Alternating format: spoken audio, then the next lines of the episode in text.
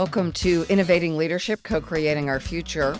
I'm Maureen Metcalf, CEO and founder of the Innovative Leadership Institute. I am delighted that today we are joined by Greg Moran. And today we're going to be talking about generative AI and how do we lead in a context where hybrid workforce, so AI and human work, is being done together. Greg, can you introduce yourself a little bit? Then let's jump sure. into this. I've been in the technology business for the bulk of my career, dating back to really the late 70s. I started coding things. I built my first neural network on a PC based system in the late 80s. So uh, it's not new technology to me. I'm really fascinated by what we're seeing around us right now in terms of generative AI. And it's going to be, as you say, a rapid evolution over the next couple of years. I was with two different groups last week. In both conversations, we got into Chat GPT. So we did a demo during class, then they did a breakout session on communication where they were supposed to role play some communication stuff. One of the groups worked with ChatGPT to develop their script for giving feedback. And it was interesting to watch modeling of what we'll call the hybrid workforce, not hybrid working from home, but humans and AI, and how this group immediately resonated to here's a task it can do better to enable me to do my communication better. I'm curious what you're seeing. I mentioned the concept of a tipping point, and I think it's very typical in technology that we will have the idea for something, but we won't be able to implement that idea, sometimes for decades because the technology is just not capable of doing the things we need it to do. And we see that happen all the time, whether you're looking at quantum computing and why are we even developing quantum computing? Aren't computers fast enough? Well, no, they're not. And we're going to keep making them faster. And when we make them faster, we discover that we can solve new types of problems with them that's really what you're seeing with the advent of now kind of usable chat artificial intelligence. We've been trying to do this for a long time. It's just that the compute power has gotten high enough and the natural language processing models have gotten complete enough that you can now have it feel like you're interacting in a conversational way with what essentially is a search engine you know, we've been heading this way for quite a while. You don't have to be that accurate on Google to get a reasonable result. That's the beginning of all of this. But it does require a lot of computing resources, and those resources ultimately start to make things look magical. It's just no different than when we were unpacking the DNA streams. And you've seen the statistics like the first attempt costs like $250 million and took 10 years and now it's $50 of computing resources and it's done in six minutes. To me, the phenomenon is really how is it going to impact how we do our work, not whether or not it's going to eliminate our work. Because we are meaning seeking machines as humans, right? And we will seek some higher course of meaning given tools that allow us to do so. So let's now shift to the CEO group when we did a demo of ChatGPT, the conversation got really lively. In part to me, the meaning I made from that was I didn't give much thought to automation of the checking out process in my local grocery store. It meant I didn't have to talk to someone, and assuming the person ahead of me was reasonably efficient, the lines processed quicker. So I didn't think about what that meant to the person doing the checkout job watching the group see that things they have advanced degrees in can be done relatively effectively by a bot was interesting. And then the story we tell ourselves about what's that going to mean for my workforce, for me.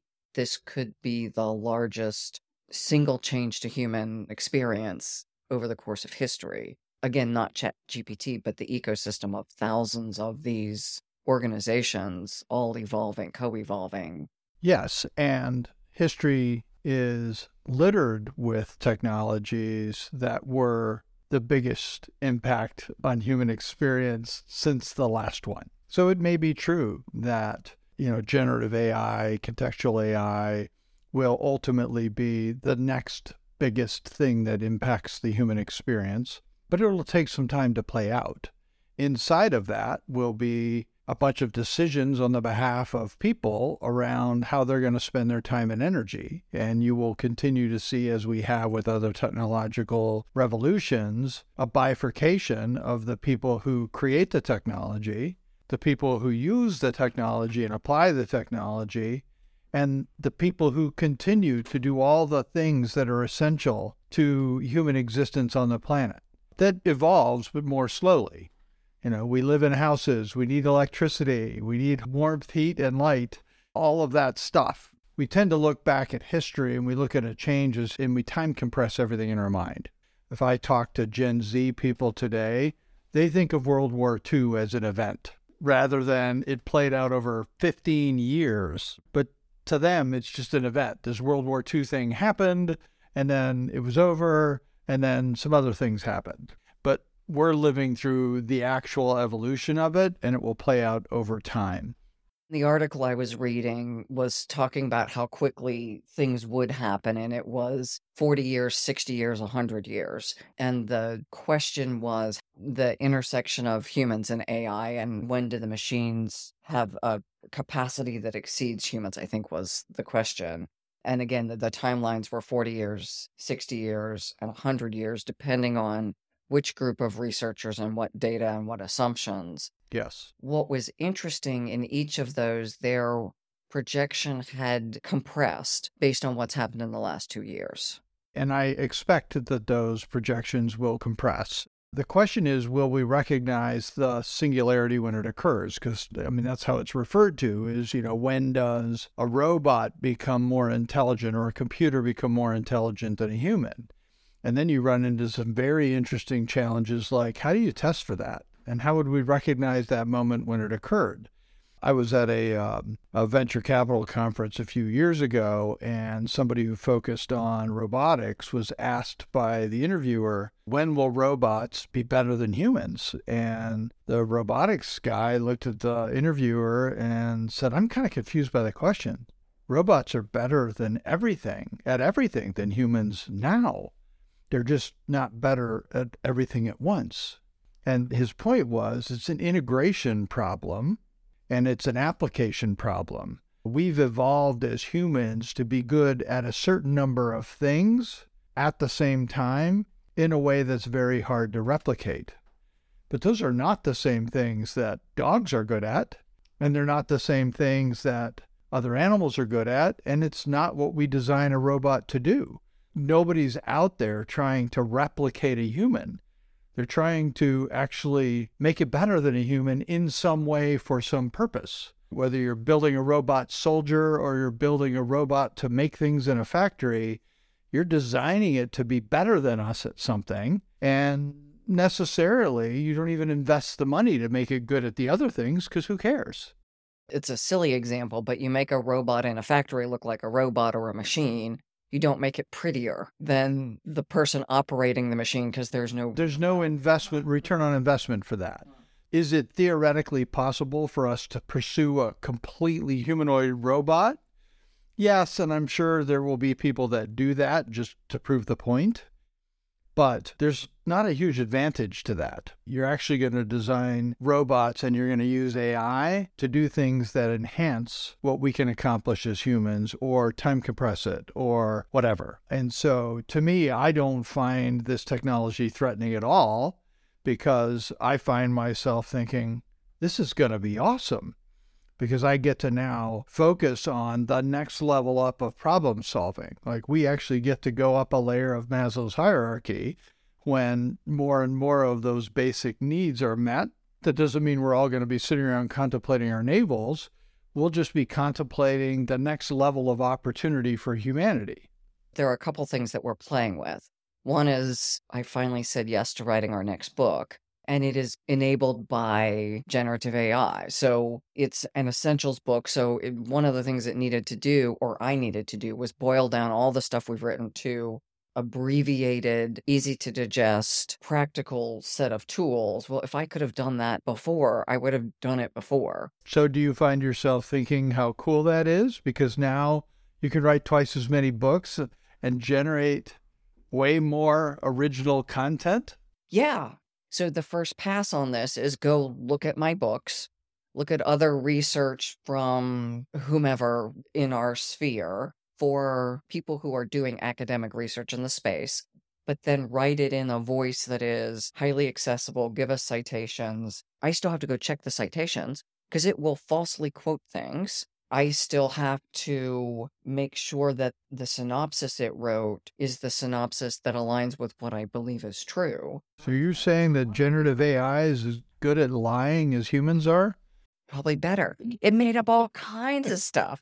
I am certainly not advocating go have ChatGPT write my book for me because I would be highly embarrassed. But can it give me a first draft? Absolutely. And so it has compressed what I'm able to do. And it gives me the freedom to look at a draft rather than looking at a blank sheet of paper. And if I can then step back and say, okay, no, really, I want it to look like this, it helps me frame my question. The thing you said humans do well, we ask good questions. Then ChatGPT can go back and rewrite, which I've done like a hundred times already. But that's a lot quicker because it writes in two minutes. I write in two hours per pass. And so it's compressed things dramatically. Based on my hit rate, if you evaluated my ability to ask good questions during my dating years in college, I probably wouldn't have rated very high. Well, if your criteria was like mine, it was cute, funny. It wasn't necessarily good employment potential. I was really hoping that they could look at me and not recoil. That was really what I was going for. But in all seriousness, it does allow us to begin to work at the next level of thinking. And the point that you're making is a really good one. This format that we're interacting in right now is very generative because what you find out is when you're in a conversation, the ability to think and to expand on a topic goes up exponentially. It's not one plus one. When we're in a conversation, the quality of the dialogue on a topic goes up by a significant factor, maybe a factor of 10, versus just each of us alone sitting and recording something and then sending it to each other. Well, that's essentially what you've got now with generative AI. You can be in a dialogue with a vast array of information that can come at you in a coherent way. That's better than search results on a Google page. So it's just the next evolution of that. And it allows us to then think better, think more clearly, and think more generatively on the topic because we're really in a conversation now. And eventually, by the way, when I say eventually, not very far from now, it will be conversational. I will be able to have this podcast conversation with ChatGPT in a conversational way. And we all know how powerful that is. That's why this format works. And that's why people love listening to podcasts that involve a conversation because so much more meaning gets created. So, will I be irrelevant as a podcast host? Will ChatGPT now be hosting podcasts? No, you'll have way more flexibility and you'll have way more ability to generate interesting conversations because it won't always have to be with a person who has to get scheduled and meet you somewhere and do a thing. So I can ask ChatGPT as the host, we're going to have a conversation with the mindset of Greg Moran. So give me all the stuff you know about Greg Moran and take on Greg's voice. There is AI today that can mimic your sound and accent within five minutes of training. We're going to use that for our videos. So we're going to have Avatar Maureen update our videos. Now, I'm also asking clients, what do you think about that? And all they've said is, we want to know that it's fake Maureen. So Maureen's avatar is now going to introduce this module to you, not passing it off as me. We are already seeing that, right? It's like people want authenticity. And interestingly, authenticity can be the fake. But if it's authenticity that's actually a fake, i.e., it's not real Maureen, and then they find out that wasn't real Maureen, then you feel taken advantage of. But if you know that it's an avatar of Maureen and the avatar looks like an avatar, there's a congruity to that versus if it's actually you talking. And that makes us more comfortable because I know what I'm dealing with. That was where the, the group said, as long as you introduce it as Maureen's avatar. I don't think we'll ever get away from people screaming for authenticity. And I think we're in a time period where there is so much that is not real that the value of authenticity has gone up and our craving for authenticity has gone up. And so I think there's still going to be a very meaningful role for us to play in authentic interaction with each other. It's just that we can do more of that with higher quality than we ever could before. We talked the uh, other day about how research has changed even in our lifetimes. I'm reasonably old, but you know, when I went to college, the way you researched a paper was you went to the library and you had to know the Dewey Decimal System, and you know you did the hardcore physical research. Sometimes in very big libraries. I went to a small college, and so I had to go to other university libraries to get great content. And so you know I'm getting in my car, I'm driving over there, I'm getting the lay of the land, I'm finding my way through. Nobody has to do that anymore. But has it been the end of education? Of course not. It's actually allowed education to focus more of its time and energy on valuing the meaning of what you write and less on whether or not you actually did the work to do the research. And with generative AI, it's just going to move to the next level. It's less about what you write because anybody can write well now. It's going to be how did you apply and find meaning in what you wrote? I was cleaning a cabinet the other day and I found some calculators. And they're out of the house. I don't need those anymore. Right. So we'll continue to evolve what we spend our time and energy on. And again, you'll see people bifurcate along the whole spectrum of how they respond to that opportunity. And some people will be, you know, like my father in law, you know, before he passed away, he actually was a programmer for the government for his whole life, but he was a mainframe programmer. And the concept of a personal computer and a graphical user interface eluded him. So he stopped it out. So he just opted out. Mm-hmm. Just said, I'm not going to participate in the computing world. Didn't want to mm-hmm. understand the internet. Then, hey, you know what? He lived fine. He wasn't unhappy. He wasn't feeling like he was missing out, but he just made a choice. And I think we will have that happen.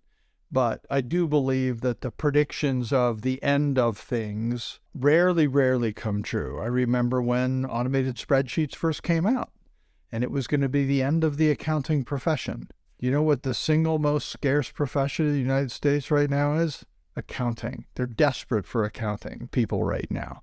You know, so it's like if you've got a kid in college, tell them to take accounting. There are high demand, very high pay scale right now. They just that... don't use the 10 key calculator that we used to carry around back. Exactly. and they're probably using pre prepared models. We're way beyond the spreadsheets now with Power BI and and Tableau and the tools that they have for analytics, the accountants are doing really two different things. One, they're creating meaning out of the numbers so that you can make better decisions.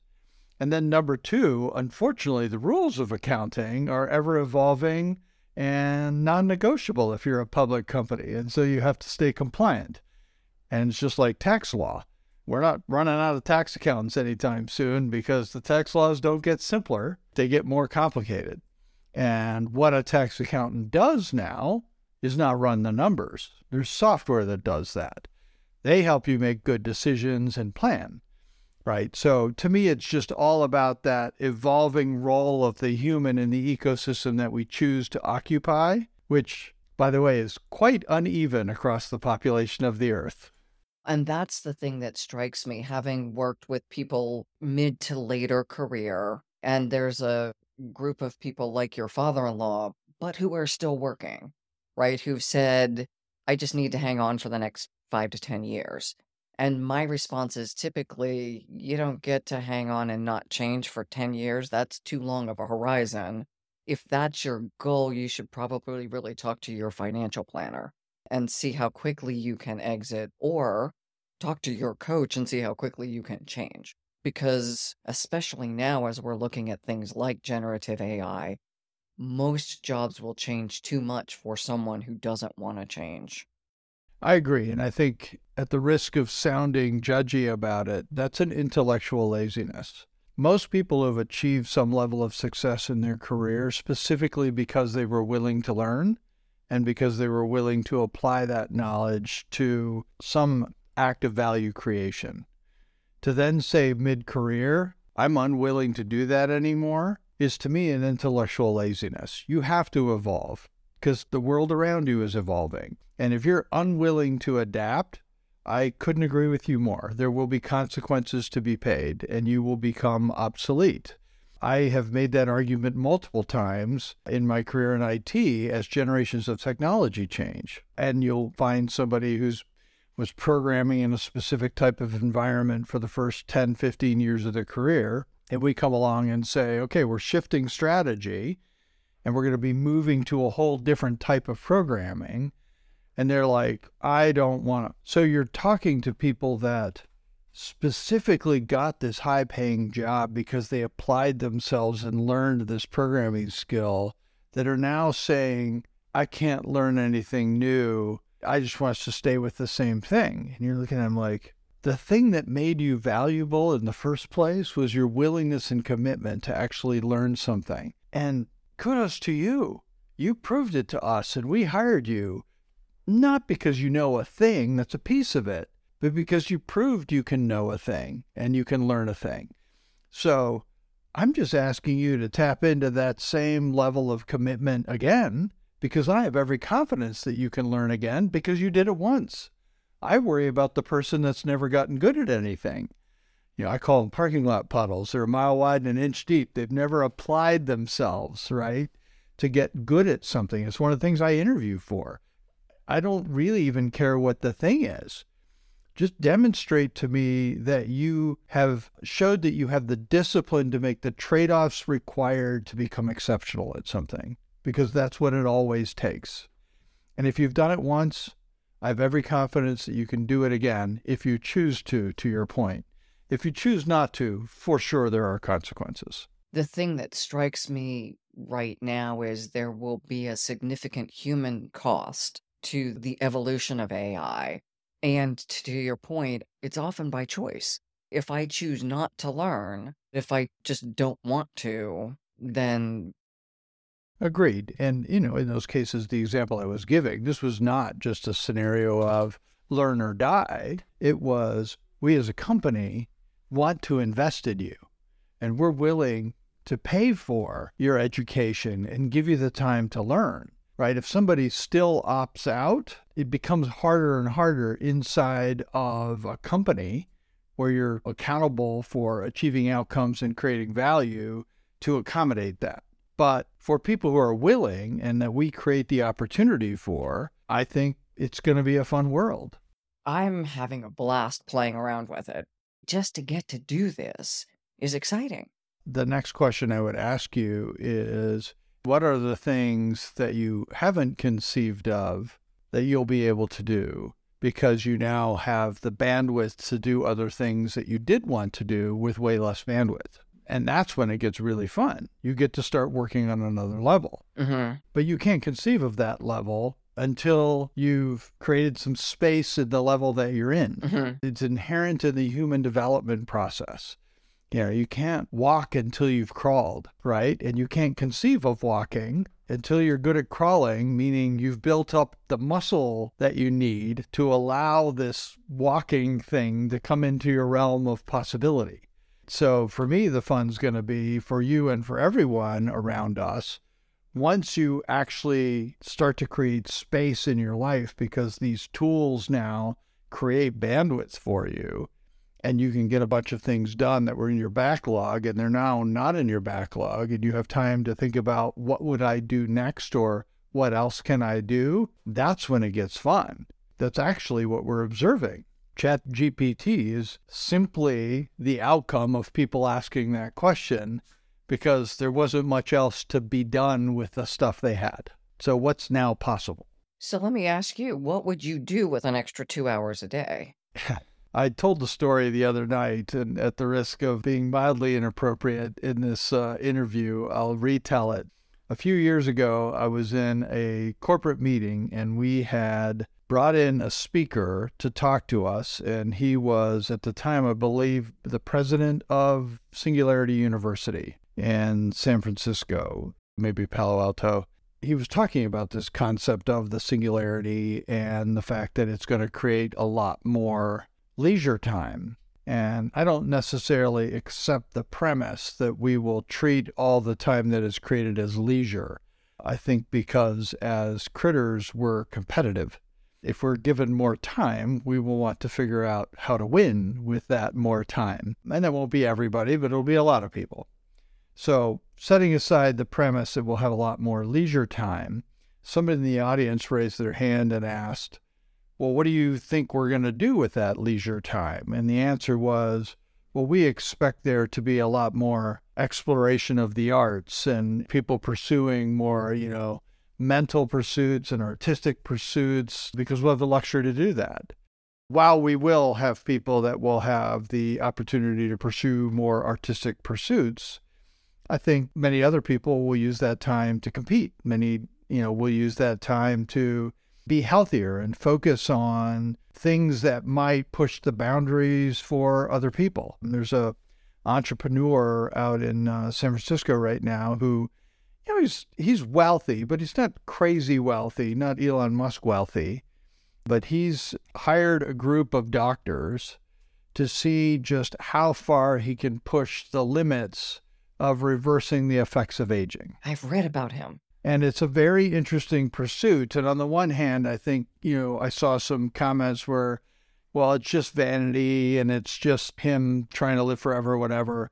But when you really read the story and you understand what this person is subjecting themselves to, it's not fun. And they're spending a fair amount of money doing it. But I don't think it's as shallow as just, well, I want to see if I can live longer by reversing aging. I think there's a genuine intellectual curiosity that says, what's the limit of our technology today to reverse the effects of aging? And what would that mean in terms of longevity? And so to me, that's an interesting example of what could be done in this context is you will find new problems that you can focus on and spend time on that we don't have today. You get to work out as much as you'd like. I don't. I would love to do more yoga. I would love to do more biking, hiking. Yeah, there are all kinds of outdoor pursuits that would also allow me to clear my head, think better. Right. So if you're physically more healthy, if you're mentally more healthy, do you think it would lead to better content around leadership, better thinking around leadership, and, and, and the things that you choose to apply yourself to? I'm betting 100% chance yes. 100% chance yes. I will spend the time on self improvement, self improvement, and the legacy. What's the impact? How do I maximize my impact as a human being in the world during the time I'm cognitively able? And with two parents with Alzheimer's and dementia, there will be an endpoint to me unless this gentleman is able to reverse the process at some point. I don't get to keep doing what I love to do. It's a generational reality that every generation takes for granted the things they were handed by the generation before them. I heard a, a funny story by Ronald Reagan the other day, and he said, You know, I was um, governor of California. A group of young hippies wanted to come talk to me and confront me as the governor. And so I'm, I'm sitting in my office and they get brought into my office and they're dressed in the uniform of the day, you know, torn jeans, barefoot, whatever. And, and one young man was just adamant that he wanted to make a point to me that my generation would never understand his generation. And, you know, it's not something that I'm used to hearing. And so I accepted that and tried to move beyond it. But the young man wanted to really make the point, and he went on to say, You haven't lived in a world where we have advanced computers and the ability to fly between continents in a few hours. And you didn't grow up with that. So you'll never be able to understand my generation. And he said, You know, normally when I'm in a conversation like that, I think of a good comeback after I get home that night. But this guy went on so long. I actually came up with a pretty good answer while he was talking. And so I let him finish and then I interjected and I said, You know, you're right. We didn't have those things when I was growing up, but that's because we invented them. And I think that's true now, right? So the generation of my kids, their kids are going to grow up with this as an assumption. It's exciting and new for them, but their kids are going to grow up just it's a normal part of their lives. And so they'll be working at that next level and they're going to accuse my kids of not understanding them and the cycle will continue. But each generation is getting the opportunity to work on problems at a different level. And in every generation, you will find the pioneers that push those limits and show us what's possible. And we can think of plenty of examples of that from our generation. Again, at the risk of polarizing, but I don't intend to, Elon Musk is one of those people that whether you like him, don't like him, like what he says, don't like what he says, that's not the point. The point is he's relentless at solving problems that people think can't be solved. I don't suppose he'll succeed at all of them, but he succeeds at a lot of them. And he succeeds at them because he has this absolute, undying belief in the power of humanity to solve problems that they hitherto thought were unsolvable. And he's done it a couple of times in his career in very meaningful ways. And he's young enough, he'll keep doing it. For some period of time, for sure. But there will be an end to Elon, and then there will be another Elon, mm-hmm. right? Mm-hmm. There'll be lots of them. And I think each generation is characterized by people who are better at seeing how powerful the opportunity they've been handed might be. Mm-hmm. Those are the innovators, those are the people that take us to the next level. The thing that's striking me right now is the time between tipping points is shrinking kind of like the capacity of my computer to double in power, it's now done the hockey stick it seems like over the course of the rest of my career, which I assume will be at least another decade, we'll see a lot more change than I've seen in the last decade. Very hard to argue the point. There's no curve that you can follow around humanity that doesn't kind of have an uptick to it. And that uptick is fairly dramatic over the last 200 years. So it shouldn't surprise us that that acceleration will continue. I don't think that makes us obsolete ever. I think it makes the skills, the adaptation skills that we have to have begin to look different.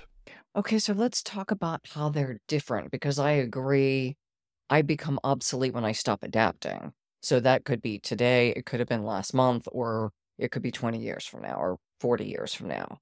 But what does adapting look like for the next five years? And how is that different than the last five years? I don't know that it looks that different. I think it's that we have to accept that anything we take for granted, any assumption we make about technology, will not be true for very long. It's a mindset shift as much as it is an actual adaptation that we have to make. Although there is some real adaptation that we have to make, right? I mean, you know, we can look at things that adapt slowly over time that we just adjust to and don't really even think about. Five years from now, we will take for granted that if we have a new car, it can drive itself. Mm-hmm. We may not choose to let it drive itself, but we will take for granted that it can. That's an inevitability in my mind, right? And what is the adaptation that emerges out of that? your driving time can be productive time without taking the risk of dying. yeah. We have lots of people that are turning driving into productive time right now, but they're doing so at an extraordinary risk, right? And that will go away. So to me, that's just recognizing that anything you take for granted from a technological standpoint, you should not take for granted for long.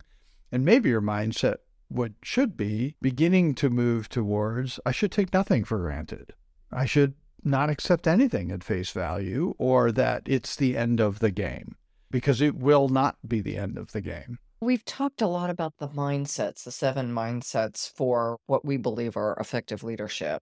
And as I continue to revisit, are those still valid? It seems like when change happened slower, they weren't as required as they are now, and not as required as they will be over the next five to 10 years if I'm not obsessively curious rather than just intellectually curious, I'm probably going to get left behind. I tend to agree. I'm thinking of an analogy here around language. We've got more people on the earth than there have ever been, and we are more connected than we have ever been in real time.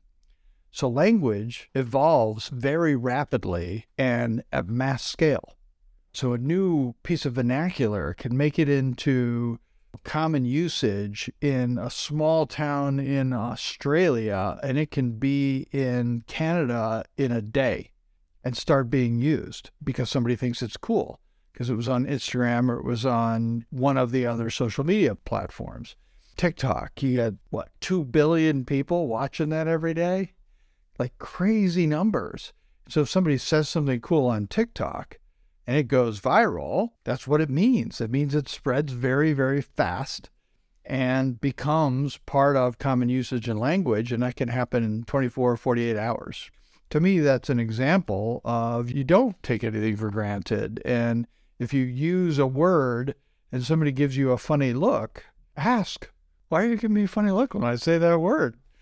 Because I think it doesn't mean what you think it means. And they'll be like, oh, yeah, well, it turns out like yesterday somebody said that was a thing. And then, then, well, I didn't know that. But if you don't ask, you've now become irrelevant or you've become even worse, potentially offensive when you had no intention. Mm-hmm. I also do think, though, that that means we will have to give each other more grace. And I think we experience that all the time. That's going to be harder to develop. I'm just thinking of the amount of overwhelm. I'm not on TikTok, so I will miss the viral changes announced by TikTok. But how do I keep up with all this stuff and continue to work out and meditate and do the things for my health and have downtime? I don't know that you have to keep up with all the stuff. You have to keep up with the stuff that's relevant to the work you want to do. And you'll have more flexibility about what that is. That's great. But I do think you have to be discriminating You've got to make the choice. Mm-hmm. I don't want to be relevant to everyone. I can't be. Yeah, it's an impossible goal and it's not a meaningful objective, right? Like at the end of the day, you have to choose your audience, choose your life's mission, choose where you want to be generative, where you want to be creating value, and focus your energy on that space. And inside of that space, I do think, as you're pointing out, we have to be eternally curious. What are you most curious about right now as you watch this coming online and think about how to apply it to your life and your work? The role that AI can play in helping us make better decisions faster. And some of this has come out of like the work we're doing at my company. Mm-hmm but I'll apply it more broadly. When I look back on my career and the work that I've done in strategy and the role that I've played in running large organizations, sometimes in tumultuous times, I've concluded that the only true sustainable advantage, competitive advantage, is better, faster decisions. A higher quality decision made on a more timely basis is the only source of competitive advantage. What does that mean? That means that if you can get more high quality information in a shorter period of time than your competitor, and then you could make a decision based on that, which is a lower risk decision definitionally because you have more information available, you have a competitive advantage. Doesn't matter what the topic is. Mm-hmm. Could be an HR decision, could be a financial decision, it could be a product decision, could be on any dimension. But if you're inside of the decision loop of your competitor and you're making good decisions, then you're going to win consistently. This has been known for a long time. There's multiple bodies of thought on this, but one of them is by an Air Force colonel who developed something called the OODA loop. Mm-hmm. Colonel Boyd, uh, Observe, Orient, Decide, Act. And his concept, and he proved it pretty thoroughly, was that if you can get inside of your enemy's OODA loop, i.e., you can be making better decisions faster than your enemy, you'll win every dogfight. Now, that was a small context, but I think that applies very largely to the human condition.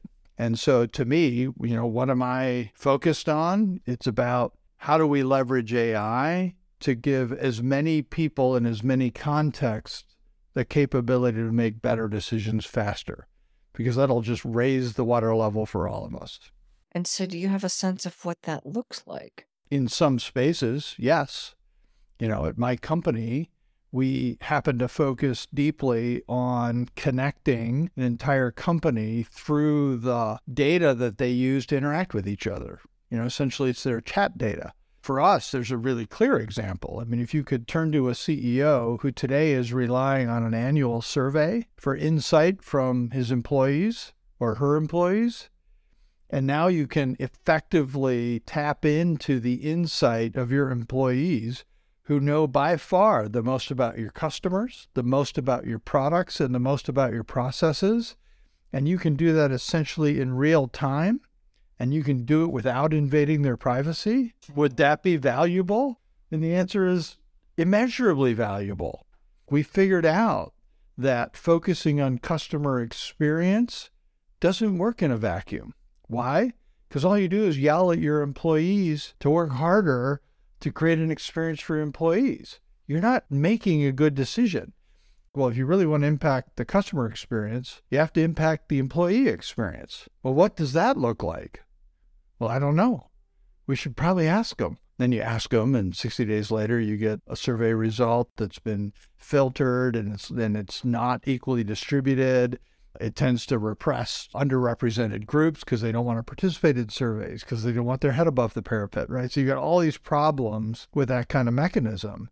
And if you could wave a magic wand and say, using AI, we can tap into the collective intelligence of this organization in an authentic way without invading their privacy that gives everybody an equal voice. And those are the people that know the most about your customers' products and processes. Would that be valuable? That's an example. I don't want to say that's the example. Your question was broader, but that to me is an example of where this type of AI creates a completely different playing field that will ultimately enhance the experience of everybody who's working in a job at a company. That's pretty exciting. And by the way, enhance the experience of every customer of that company. That's awesome. And so then tie that back to if I'm running the company and I can get the insights to make better decisions, it puts me ahead of my competition.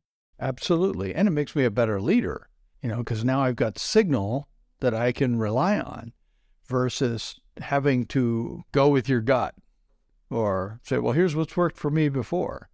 You know, you don't have to be theoretical. You don't have to be hopefully right by guessing you can actually have the data drive the decision. You can be inductive. And I'm not saying we walk away from deductive, but when you combine a deductive commitment to good leadership with inductive access to data that helps you evolve those theories in real time based on the real circumstances that are being encountered by your employees and your customers, how exciting is that?